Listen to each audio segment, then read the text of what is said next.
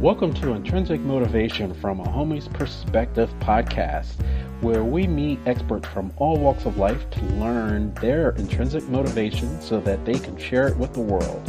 What do we have in store today? Stay tuned to find out more. Good morning, good evening, good afternoon, everybody out there in podcast land. You are in tune to another episode of Intrinsic Motivation from a Homie's Perspective. This is Hamza. And I am David. And today we have a alum of Georgia Tech, Go Hornets and Yellow Jackets, all that good stuff. And he's going to talk about Alzheimer's disease. Uh, he was working with the St. Petersburg Times before publishing his own magazine, and at the time, at 50, his 50-year-old wife was his 50-year-old wife Martha was diagnosed with Alzheimer's back in '97. His children were still school age in high school and college, and so he's going to talk a little bit about early onset, uh, early onset Alzheimer's, and what you can do to actually navigate through those waters. Give us a little bit more information about that. I'm I'm really excited uh, because this is something that most people are, aren't prepared for. So any information that we can get beforehand for preparation in case that happens, I think all the better. Uh, without further ado, I'd like to welcome Carlin Maddox to the podcast. Welcome, Carlin. Thank you, Hamza. Thank you, David. Good to talk with you. Glad to be here tonight. Yeah, th- thanks the, for uh, joining us. Yes, you're welcome. The um, just to pick up on what you were saying, Hamza, uh, my wife was diagnosed with early onset at age 50. I was I was 52 at the time. We hadn't even mm-hmm. thought about. I didn't even know what Alzheimer's was. I may have heard of it, but certainly was not on uh, not on my horizon uh, for anything that was coming on. And um, but it's just the, the, the just without boring on statistics, the, the numbers out there are really uh, sort of depressing. The I mean, Alzheimer's right now is seems to be growing in epidemic proportions.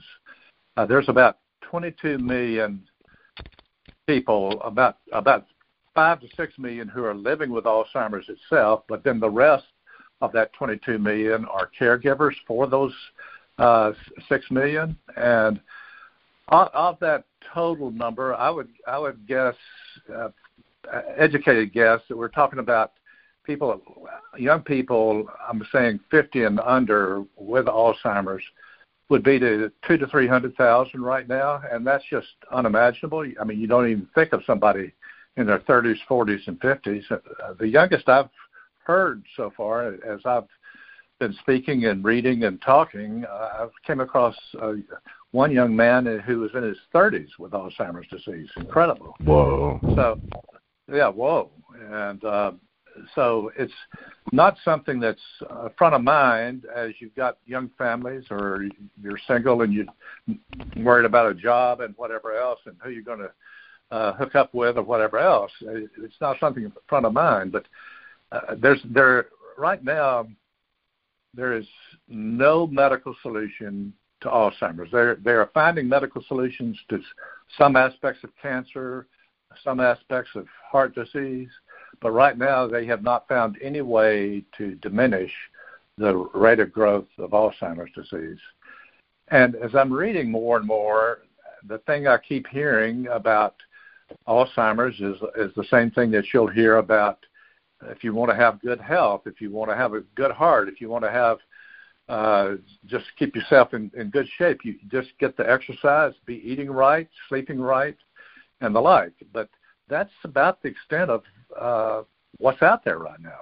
And I am by no means I am by no means uh, an expert uh, medical doctor or the like or any kind of a counselor. I'm just coming from. We lived with this for 17 years in our in our family, and uh, so you obviously learn a lot and have to deal with a whole lot uh, as you're going through that kind of experience. Absolutely, and, and thanks for for that uh, introduction for that uh, because I'm I'm wondering, you know, at 17 years you're you're always going to continue to learn, and looking back, I think everyone always wants to know signs and traditionally, like you said, there's a difference between Alzheimer's and early onset Alzheimer's, and the numbers are growing for early onset Alzheimer's. So, were there any indicators that, looking back, like, oh wow, the I, it was sure surely going to happen to your spouse? Uh, well, I don't know about surely going to happen. Uh, there were questions raised. Uh, the most significant thing for me was a year before uh, Martha was diagnosed with Alzheimer's. Uh, she was running for a, an open seat in the Florida State Legislature.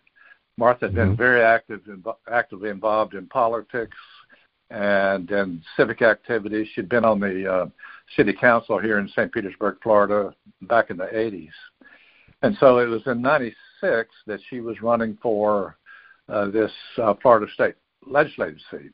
And there was one event where uh, Martha and the three other candidates for this seat were speaking to, uh, to a, uh, a group called the Tiger Bay Club. And this was the most significant event during the whole campaign. And the format is audience members would ask a question, and each of the candidates had to respond.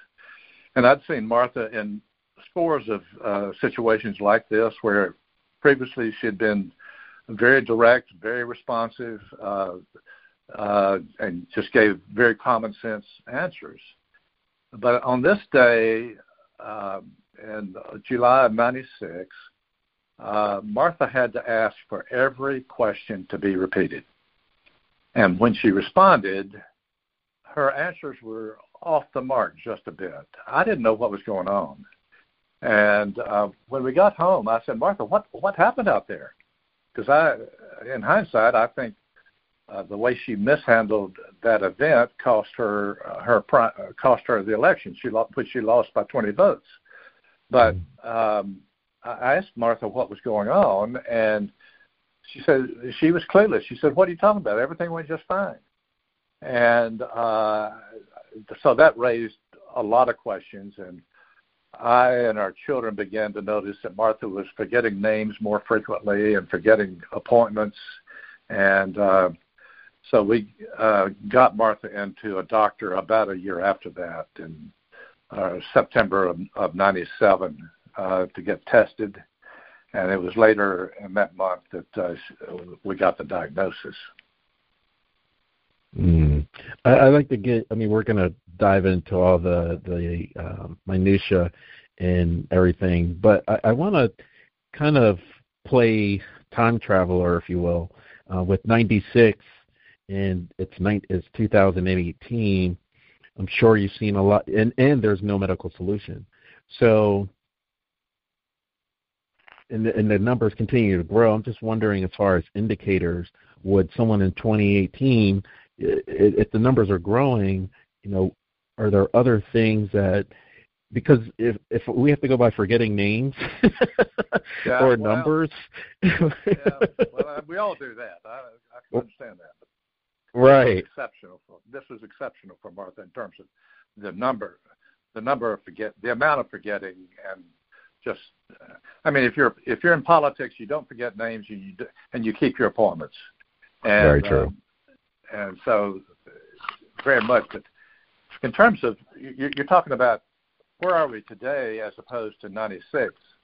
Right. The, the one of the main things today is there is a lot more good information out there, online, in books, support groups, uh, the medical community is much more aware, I think, of uh, the kind of symptoms.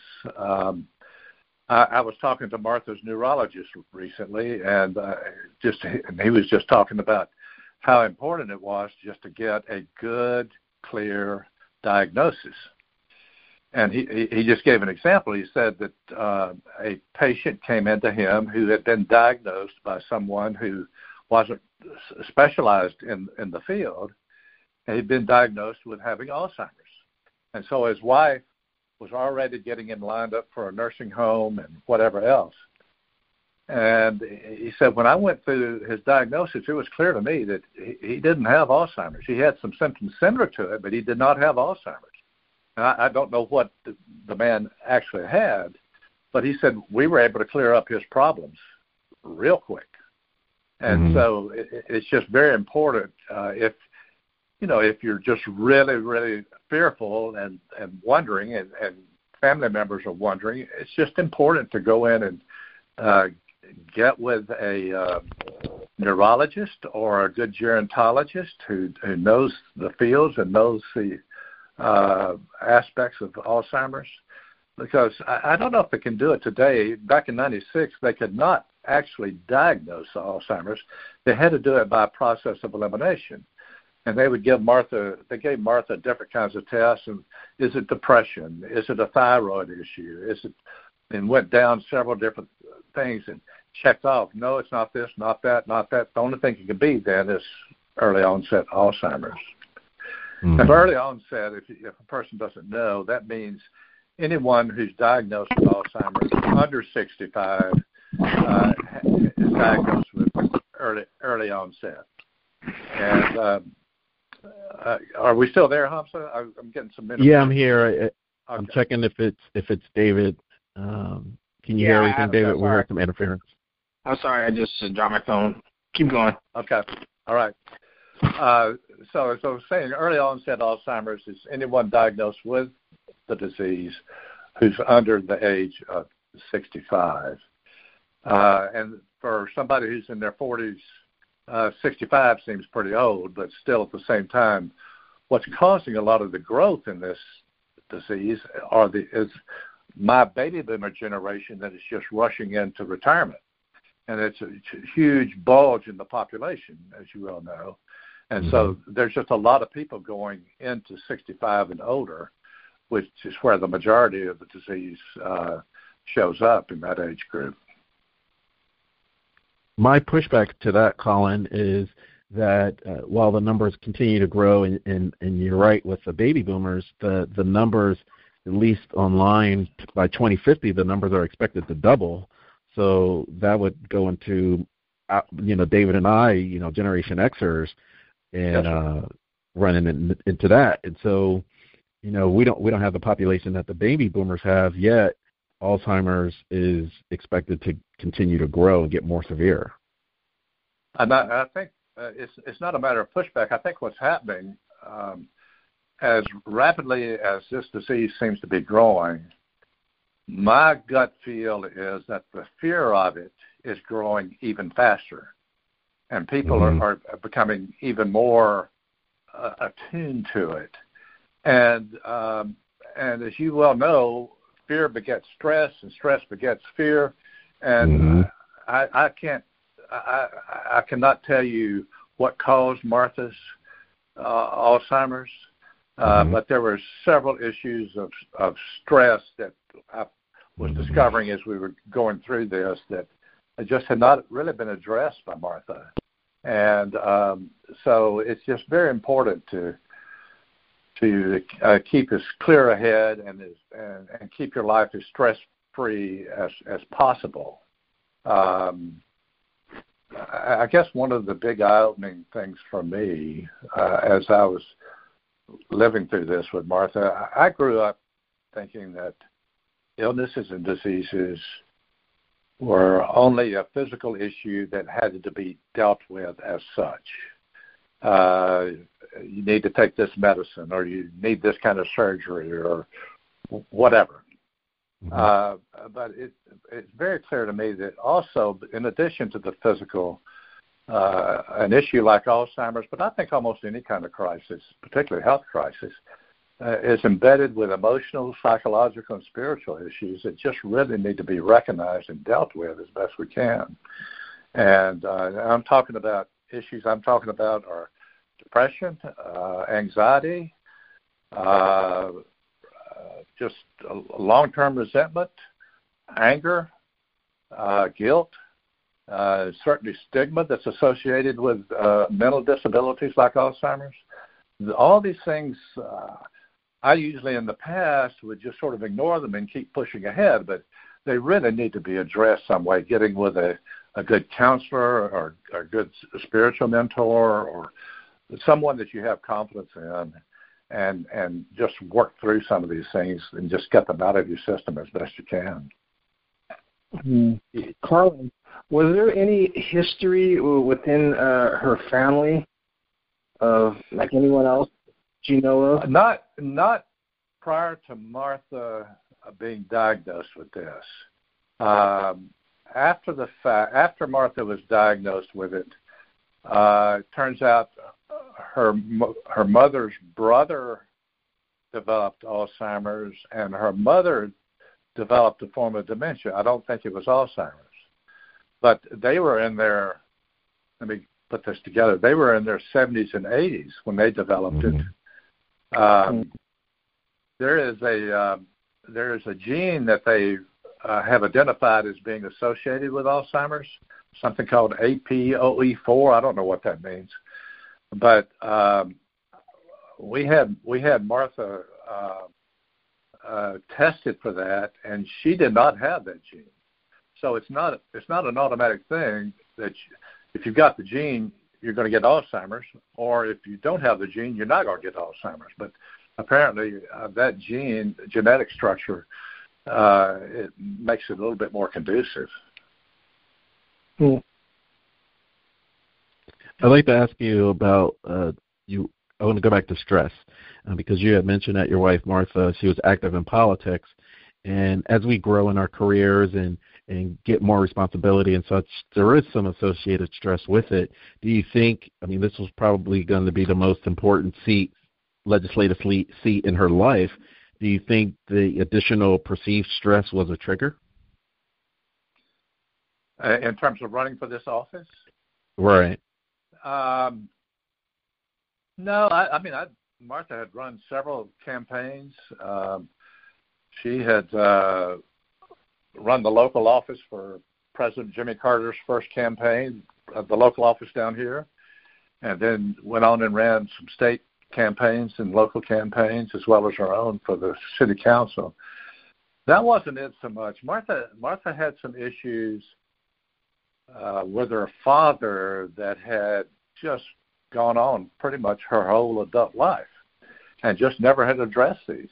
Never had mm-hmm. addressed them uh, except in angry outbursts and stuff, and just uh, and I guess that's what I'm talking about in terms of the resentment. I mean, I just I'd always I, I grew up in a Christian home, whatever kind of a faith anybody comes from. Uh, uh, forgiveness is an issue that usually is part of most most kinds of faith, and just being civil.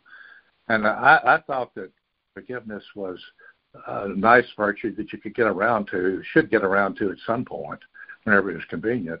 I just didn't. I just uh, become more, much more acutely aware of just how self-destructive sharing resentment can be. And I, I, think that was certainly an ingredient in terms of Martha's stress. Uh, I mean, did, was she Martha? Martha's energy level was twice mine, and she was always on the move, and so she didn't take time to just be quiet and still and reflective and whatever that I think all of us need to do at different intervals in our lives.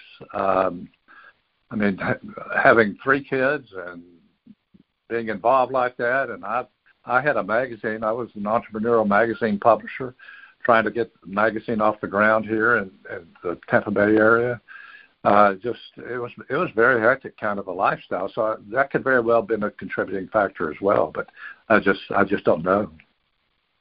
Let me ask you. I want to reset. Let's do a, a reset, if you will, kind of play the game with me, because in uh, well, first of all, let me say for the record, I don't have children, but for this conversation, I do want to say that most kids coming up today, ha- they are they have every minute of their waking hours accounted for.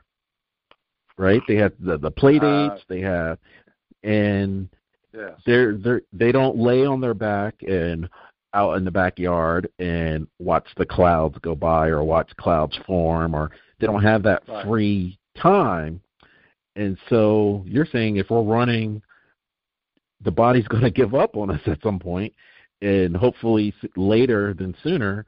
But we're coming out of the womb today with that type of hectic lifestyle. Uh, absolutely. The um, the culture that we're in right now just doesn't permit much downtime at all, and not just for kids, for adults. Um, in terms of the pressure to make a living and the pressure to be with your peers and and the like, and it's it's it's important to be with your friends and and, and the like, but it's also just very important to take some time to be quiet.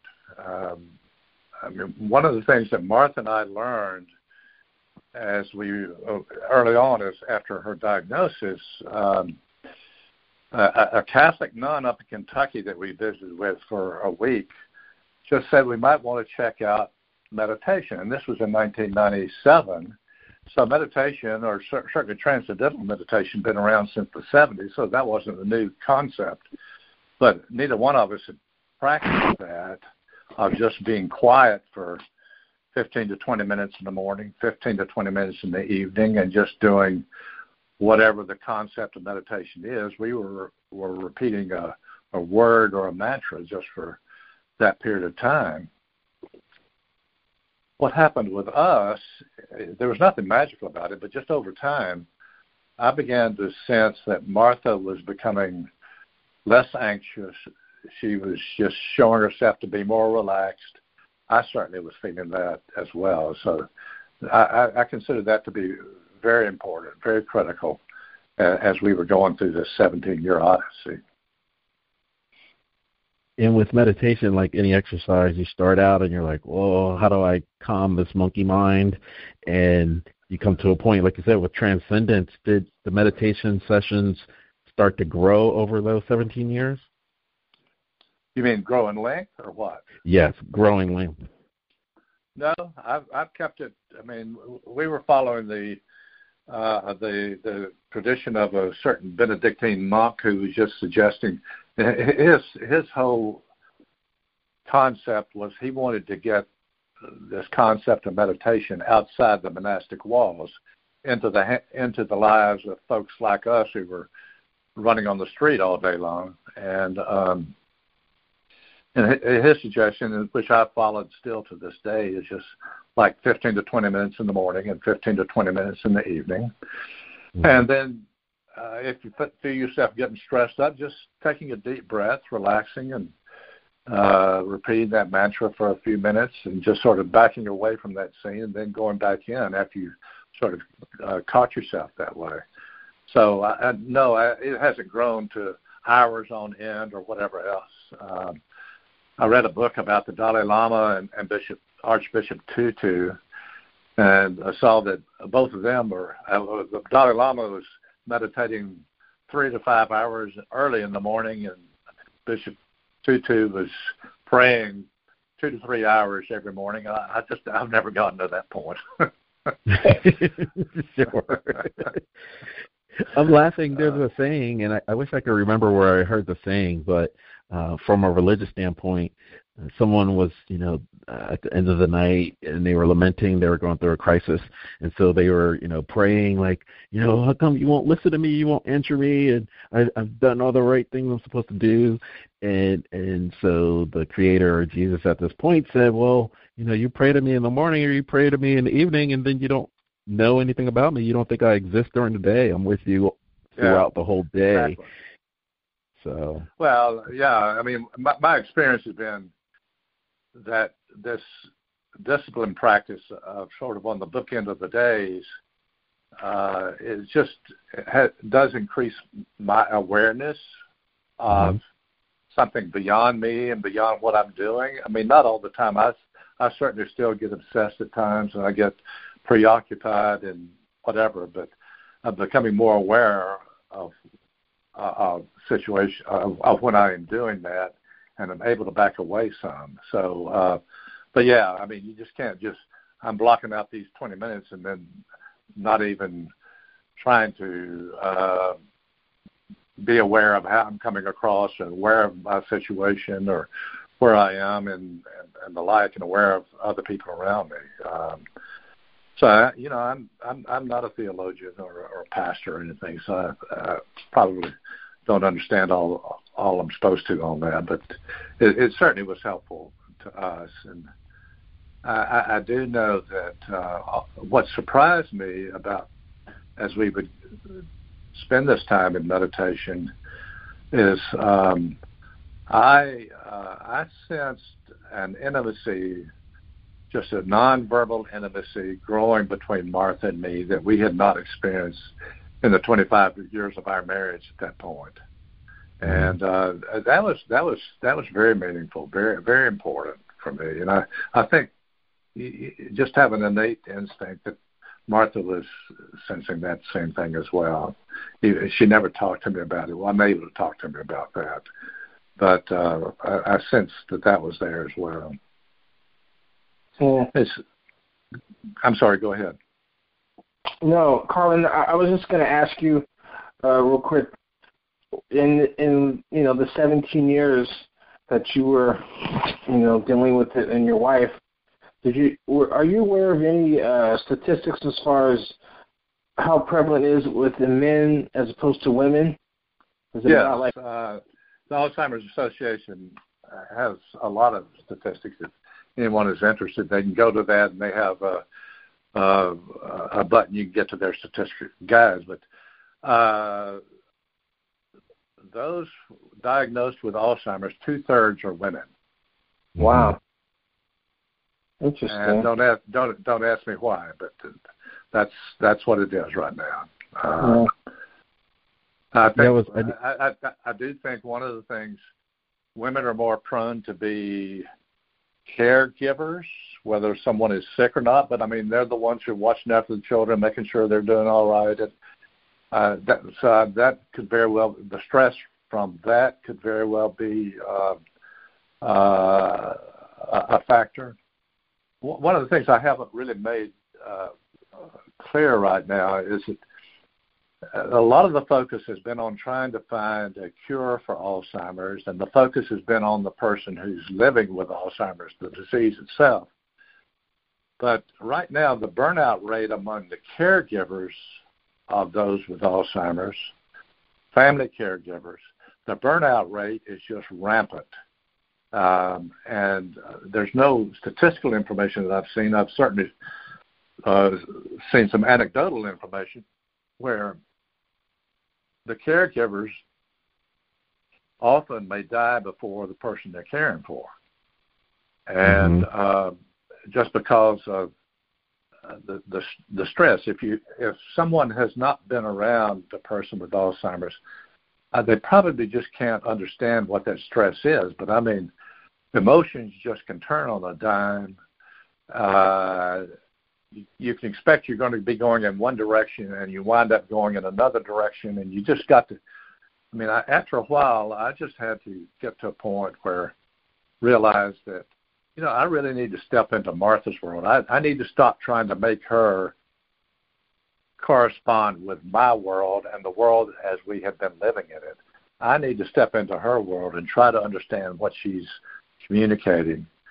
Um, she was able to talk for the first two or three years, but about the third year or so, it was still talking but not making a lot of sense. So uh, I, I just uh, the timeline escapes me, but uh, after a while, Martha was just not able to talk at all, and so you just there's a lot of instinctive kind of stuff that you have to be attuned to and uh, be willing to be attuned to.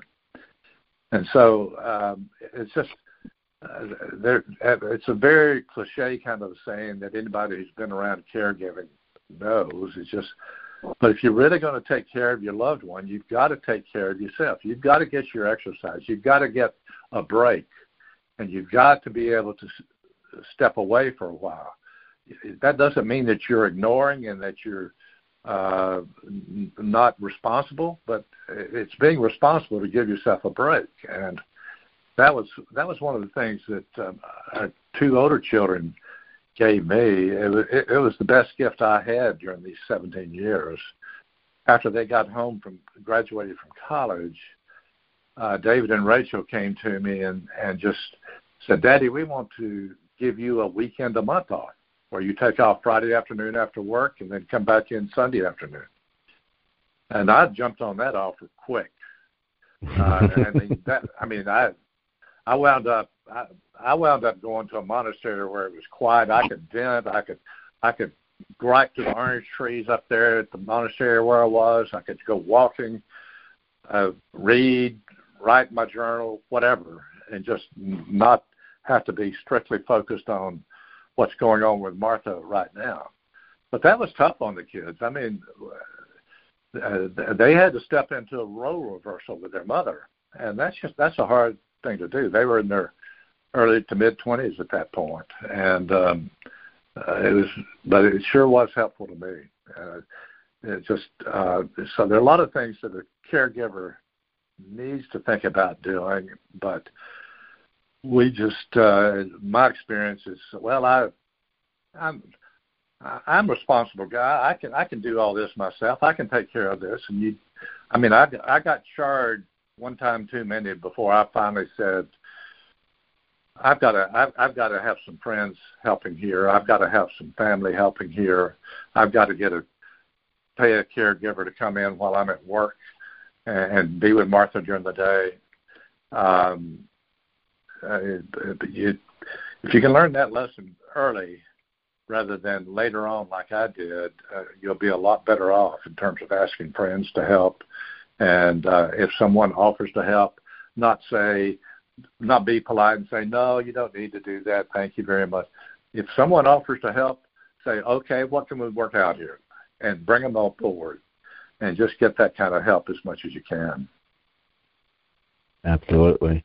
And so you were talking about women being the majority of people that get Alzheimer's. And did I don't know if you knew that men are the are a higher number of getting Parkinson's disease. I did not know. I haven't haven't seen that. Yeah, there's a I have a, a colleague that owns a home care company, and all of her men that that ha, you know she sends caregivers out to, they all have Parkinson's, and all the people that have Alzheimer's are women. I mean, it's not ah. that cut and dry, but the right. representative numbers right. are definitely there. I wonder wow. what, what, what, why do you think that is on the, our Parkinson's? Any explanation uh, for that? It's just more of the. I think it's more of the motor skills in that you know guys are usually traditionally with their hands and you know throughout life, and so yeah. that could contribute to it. Um, one one school of thought for Alzheimer's is, uh, and and again, you know, just an asterisk by the statement here, so we don't get any calls yeah. from the yeah. from FDA or anything like that. But uh, my friend, she used to be a, a pharmaceutical sales rep in the 90s, and in the 90s there was a lot of uh, pushes from the industry that I won't name, so we don't get flagged. But there was a huge push in the 90s for cholesterol pills. And when people were taking right. those cholesterol pills, a, a unfortunate side effect was the actual extra oxygen or water liquid that keeps the brain healthy was actually drying out. And so there's a school of thought that it exacerbated and brought on Alzheimer's. Yeah, yeah.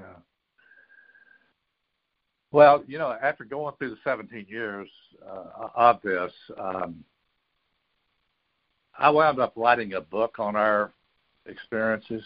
Um, they uh, and I I didn't think about uh, my kids asked me why I decided to write the book, and I just it, it was not on my mind going through that, but we'd, I, I felt like I'd learned so much and had so much sort of interesting experiences through this odyssey that it was worth just trying to explain it. And I'm a journalist by background, an, an editor and journalist, and so um, I, I don't know if you mind my mentioning the book or not.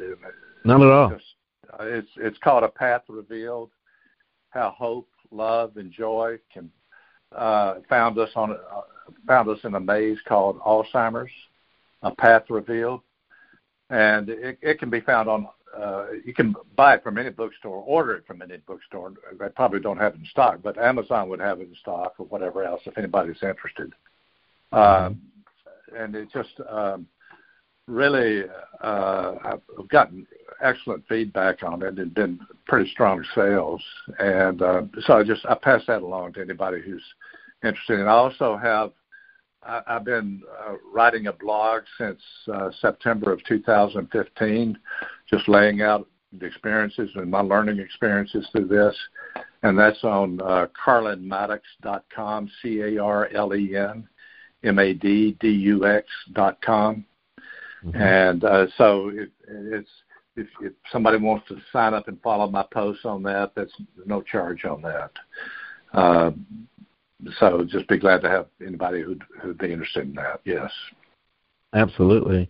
Uh, so let me ask you with the with regards to the caregiver burnout. Um, I personally lost a sister to uh, suicide uh, uh, two years ago, and initially, like most people, like well, you know, you have all these questions, and then I started finding these support groups that was really helpful. And as our numbers continue to grow with Alzheimer's, uh, have you done that route, or have you been a resource now, in addition to your book, of going to some of these groups? Uh, because you have you're, you have 17 years of experience that people can actually draw on. Yes, uh, when Martha was diagnosed in '97, there was uh, I we I asked our neurologist about a, a support group, and he said I know of only one here in St. Petersburg, and he discouraged us from discouraged me from getting involved in it. He said, you know, the the folks who are in that support group are dealing with a spouse who is in just the late last stages of Alzheimer's, and I think you would find it more depressing than you would helpful. Uh, and so I never, I never did check that out. Uh, but there were not a lot of support. There were just not many support groups at all. Uh, today, there is just a lot more support groups around, and I've I've had the opportunity uh, to uh, just talk at a, at a variety of support groups, church groups, uh, been interviewed on a number of radio programs and like with you guys here on this podcast. Uh, so yeah, I've I've had that kind of opportunity and just been able to get the feedback from a number of people of how they're dealing with situations like this. And um, I, I've got one good friend up in Nashville who's been in who's now in the 12th year of caring for his wife and he's been involved in just an excellent support group from the get-go, which is being led by a a doctor, uh, which is excellent, and uh, it's just been very beneficial to him. So uh, it just depends on where you live as to whether there would be any good support groups out there. I, my suspicion is that the more support more support groups will be in the larger cities or towns than just if you're out in a rural area. Uh, there yeah. may not be so much uh, in terms of talking about the issues and how did this work for you and how did that work and and uh, just getting that kind of a feedback. So, I mean, are you saying that you've been involved in a family suicide support group, or, or are you talking about just yes, um, yes. And I'm and what I'm saying, I'm saying two things. One, uh, one thing that I really appreciated was the the human element. So you can kind of go touch yes. these people. These these are real people, and so. But the other side was um, since we're, we're all connected online. You know, you have the Facebook groups and such. So you're actually speaking with people across the world, and so you're kind of connected in that in that regard. And so I know on some of the boards on Facebook, there are moderators that kind of echo what you're what you were talking about when you had spoken with your doctor that they kind of right. monitor if you're going to go down that rabbit hole of of of depression so it doesn't happen. Right. it's more of you know let's kind of keep it light and let's all stay on the same page. So right. Right. for a number of subject matters i just found the groups helpful. It's uh, you're, you're absolutely right Hamza. i mean there's no question about it. And i'm sorry to hear about your sister I mean, just uh, it uh, that's a tough. Is she older or younger than you? No, yeah, she was younger. Oh, okay. Yeah. and that and that actually kind of goes into my next question because she was she was in Spain, right? She lived over there, and so you know the question like I was asking you initially, well, what were the early signs? And you know, someone not living that far away, you don't talk to them every day, you don't see them every day, and so earlier in the podcast we were talking about you know children having every hour of the day managed, and we kind of need to go back to letting them relax and have a right. childhood. And so my my question to you is, do you feel like we're going to go back with uh, families too? Because with with historically, families kind of stayed together or they lived across town. You know, maybe the jobs weren't there in certain cities, so now you have family that's all over the globe, so they're not together, and maybe that would kind of uh, balance out this caregiver burnout because there's only usually one other family member that could deal with someone going through Alzheimer's or anything else. Yeah, uh, there are a lot of situations where um, one sibling, say, would be taking care of a parent with dementia or Alzheimer's, and other siblings are living elsewhere. And then they come into town to visit, and then suddenly they become uh, critics. You're not doing this, and you're not doing that, and so that could be that could be a very tricky kind of a situation, and uh, mm-hmm. feelings can get hurt real quick. Um, and it just each family's got to got to fi- figure it out in terms of if some if we want someone to be in charge, the one who's local, then we need to let them be in charge, and they and need to honor that. And mm-hmm. um, and I would say this in terms of our three children. Have two living in here, one in Tampa and one in St. Pete, and and then a daughter up in the D.C. area. Uh, I'm not sure they would be as close as they are right now. That they would have each other's back like they do had they not gone through mm-hmm. this. And mm-hmm. nobody wants to go through this. Mm-hmm. Uh, to have families get along with each other, but that's that certainly was a I think has been a very positive outcome out of a very tragic kind of a situation. And um, uh, so you know, it, it's every family is dysfunctional. What can I say? And, That's why everyone moves away, right? You're like, I got to get out of town. well, well, it just it just depends on the degree of dysfunction, and it just right. But, but anyway, yeah, yeah. It goes back to what you were saying earlier, Carlen, about of resentment. And so you were saying, well, maybe women have it more because you know they're used to being the caregivers and and and they have so much stress associated with it. So they have this resentment that they don't usually voice. And if we're using this whole it takes a, a neighborhood or it takes a community to raise a child if if there were other people around just in the rearing you know maybe that resentment wouldn't be there uh maybe we would see more signs you know um it's just really interesting well, I, of, I, way to attack it. I can't connect the dots quite that tightly. Uh, I mean, I had my own share of resentment. One in in terms of within the family that I grew up in, but also just getting resentful that I was having to spend this much time taking care of Martha, and I just I just mm-hmm. had to I had to learn to let that go. Mm-hmm. And uh, it's not an easy thing to do. It's certainly a lot easier just to say talk about it than it was to do it. Mm-hmm. But um, yeah, I mean, it's just just growing up. Uh, there's I, I don't I don't know how we do a do a major reshift in in our culture, but it's just uh, kids are either as you're talking about they're totally occupied or they're on they're on an iPad or, or watching the TV or something else and just um, it's just um, there's not as much reading time that's going down, where which is a very quiet kind of time that you're just by yourself and reading. Uh, that's uh, seems to be a lot more limited today, but certainly uh, parents are very reluctant to let their kids just go out and wander the neighborhoods. I mean, when I was growing up, I'm, and I'm 73 now, so but that's a different generation for you guys. But maybe from when you're growing up, it just I could go all over town and mm-hmm. just agree that I'd be back by such and such time, and uh, or generally, and it's just there was no no kind of an issue to, in, in those days. So I, sure. I, I mean, I, I our son David has three children who are 12 down to six, and our daughter Rachel has two children who are who are uh, seven and four, and um, they're just they're dealing with different issues than when uh, they were growing up and when we were having to deal with them. Oh, sure.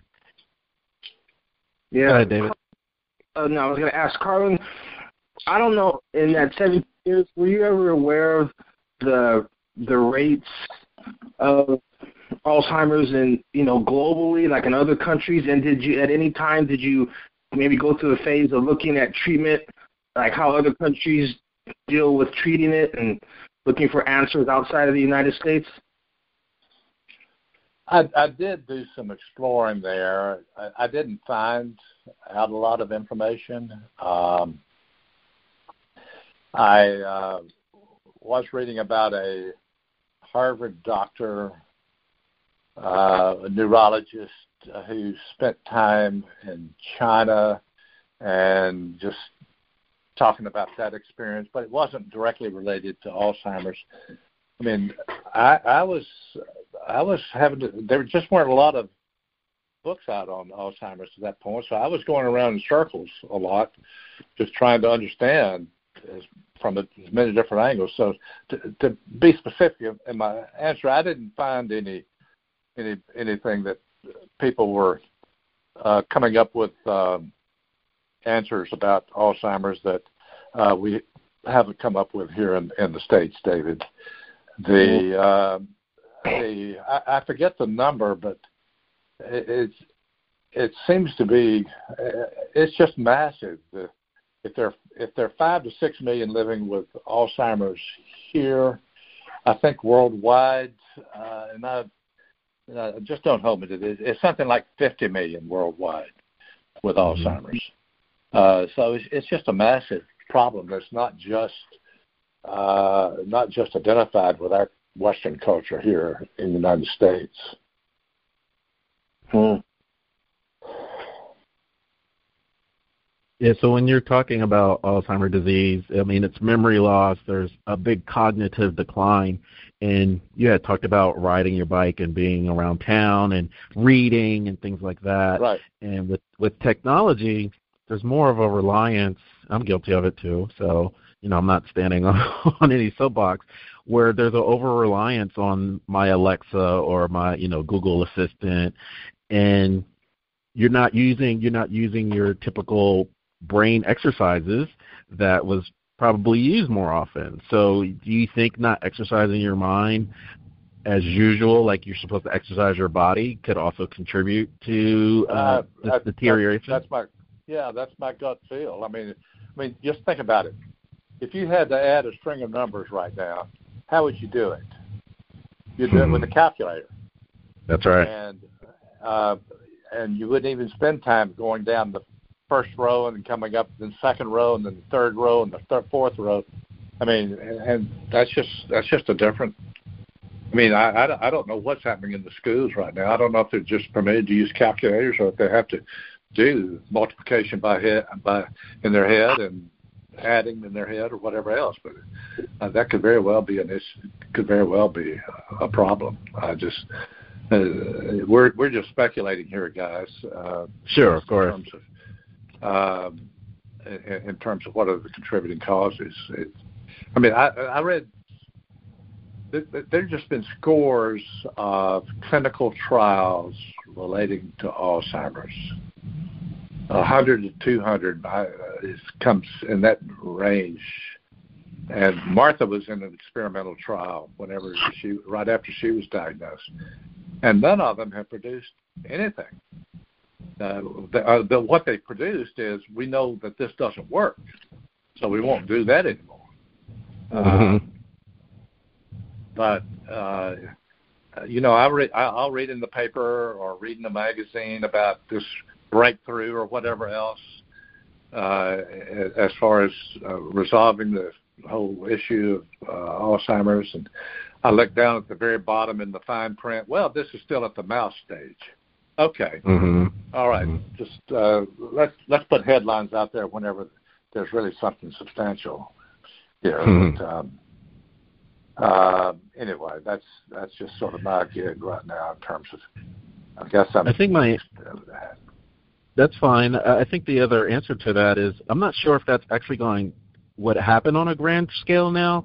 The way technology is going, there's more of a, a, a proclivity, if you will, to going to personalized medicine, and so they are using technology to find those indicators, maybe not the APOE4 that you mentioned, that gene associated with Alzheimer's. But as we continue on, it, it seems like your Alzheimer's isn't like my Alzheimer's, and the treatment will be different. So, are you see? Have you seen any of that in your research with personalized medicine? Uh, no, I haven't. But I mean, the point that you're making is everybody's situation is different. I mean, just this uh, uh, this friend over here has cancer, another friend over here has a different form of cancer. I mean, it's just right. Uh, that's that's what makes it, it's such a, a variable here. But no, I, I haven't gotten that deep into the weeds on on that right now. No. Now, when when when someone's diagnosed with Alzheimer's, obviously you're you're not obviously prepared for it, especially early onset Alzheimer's. But you highlight that there's something that we learned in first grade that can help us take care of a parent or a spouse or a loved one with a long-term illness. I'd like for you to yeah. talk a little bit about that. Yeah, I mean, this is something that I think everybody, when they're being taught how to get across the street, just to stop, look, and listen. And uh, it was just very important for me to stop when Martha was trying to communicate something to me when she was not able to talk. I just rather than stay to, rather than be distracted, I just needed to stop and focus in on what she was trying to tell me, and just and just pay attention and and uh, and just work through that to the point where she is just not as frustrated as as she was getting to be. Um, the what, one of the things that was just it was just an extremely great gift, if you will. About 18 months after Martha was diagnosed, uh, and Martha was a very had been a, all of her life had been a very confident woman, but she became deflated after the diagnosis, and and just the confidence had pretty much disappeared become much more passive and uh, her outlook. Our our sister-in-law uh, encouraged Martha to get into a watercolor painting class, and um, and it was just amazing. Uh, Martha had never been into painting. She'd always been an outdoor girl, liked tennis, liked swimming, dancing, hiking, that kind of thing. And I was surprised when she agreed to, to get into this class. But over the course of two years, it's just amazing some of the stuff she came out with. Her coloring was just bold, vivid, uh, different, unique kind of kind of thing that I just hadn't. I didn't know that was possible. And Martha's confidence just reemerged during that time, and she became reengaged I mean, I mean, I, I remember the time she would say, "Let's go to the, let's go to the craft shop," and she wanted to go there, and she looked through all the paint brushes and the paints and the paper and everything, and making decisions, and that was just wonderful to behold, uh, coming off of the just the depressing kind of time that we've been going through. So it's it's it's important to what is it that it's important to look for sort of the, some of the small gifts, some of the things that you, your spouse or your parent uh, just may be getting their attention.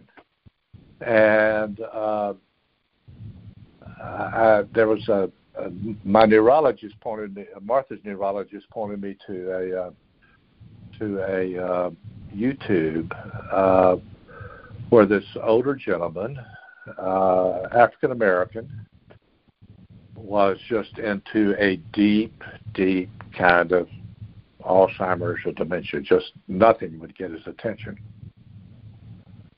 It turns out that he had a music music background, and someone, one of the one at the nursing home where he was, one of the attendants picked up on this, and so started playing the piano with him. And suddenly, this man started waking up and getting alert.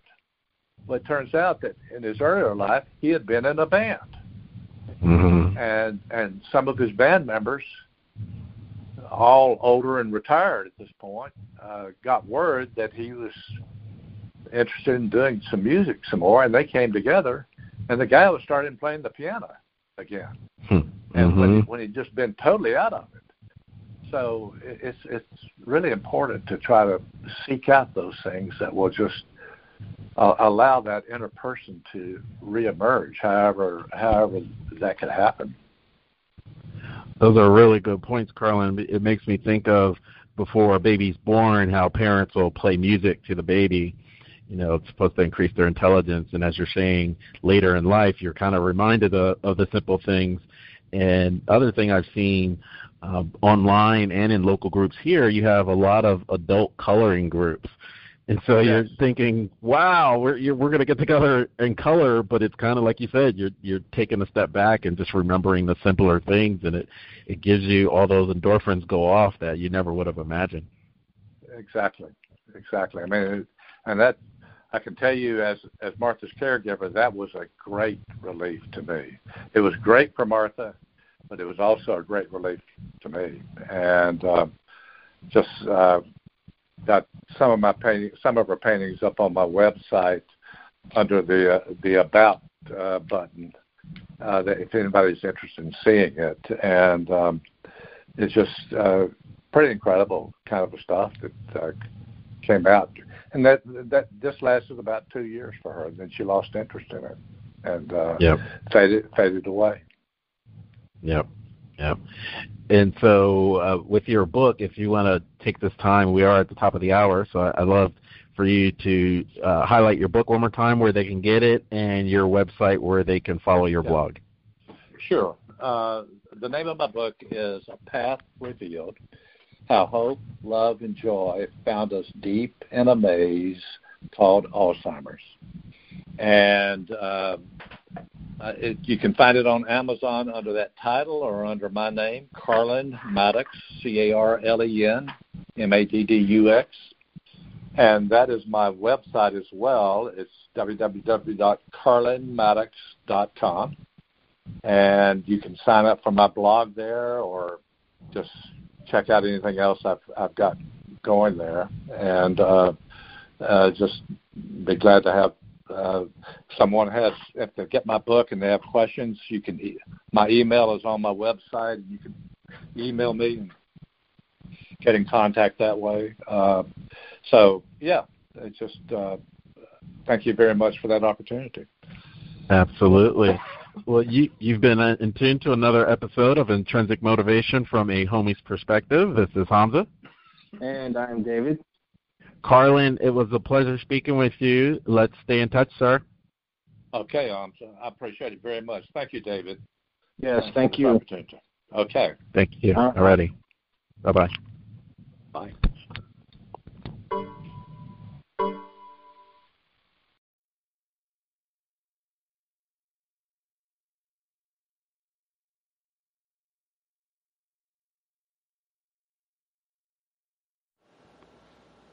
Thanks again for checking out another episode of Intrinsic Motivation from a Homie's Perspective podcast. Please check us out on our website at intrinsicmotivation.life, where you can click on the Speak Pipe button and leave any suggestions for future podcasts that you'd like us to cover. Also, check us out on our social media sites. We have a YouTube channel, Facebook page, iTunes podcast, in addition to Stitcher and Google Play, all under Intrinsic Motivation from a Homie's Perspective. Check you out next time. Have a great day.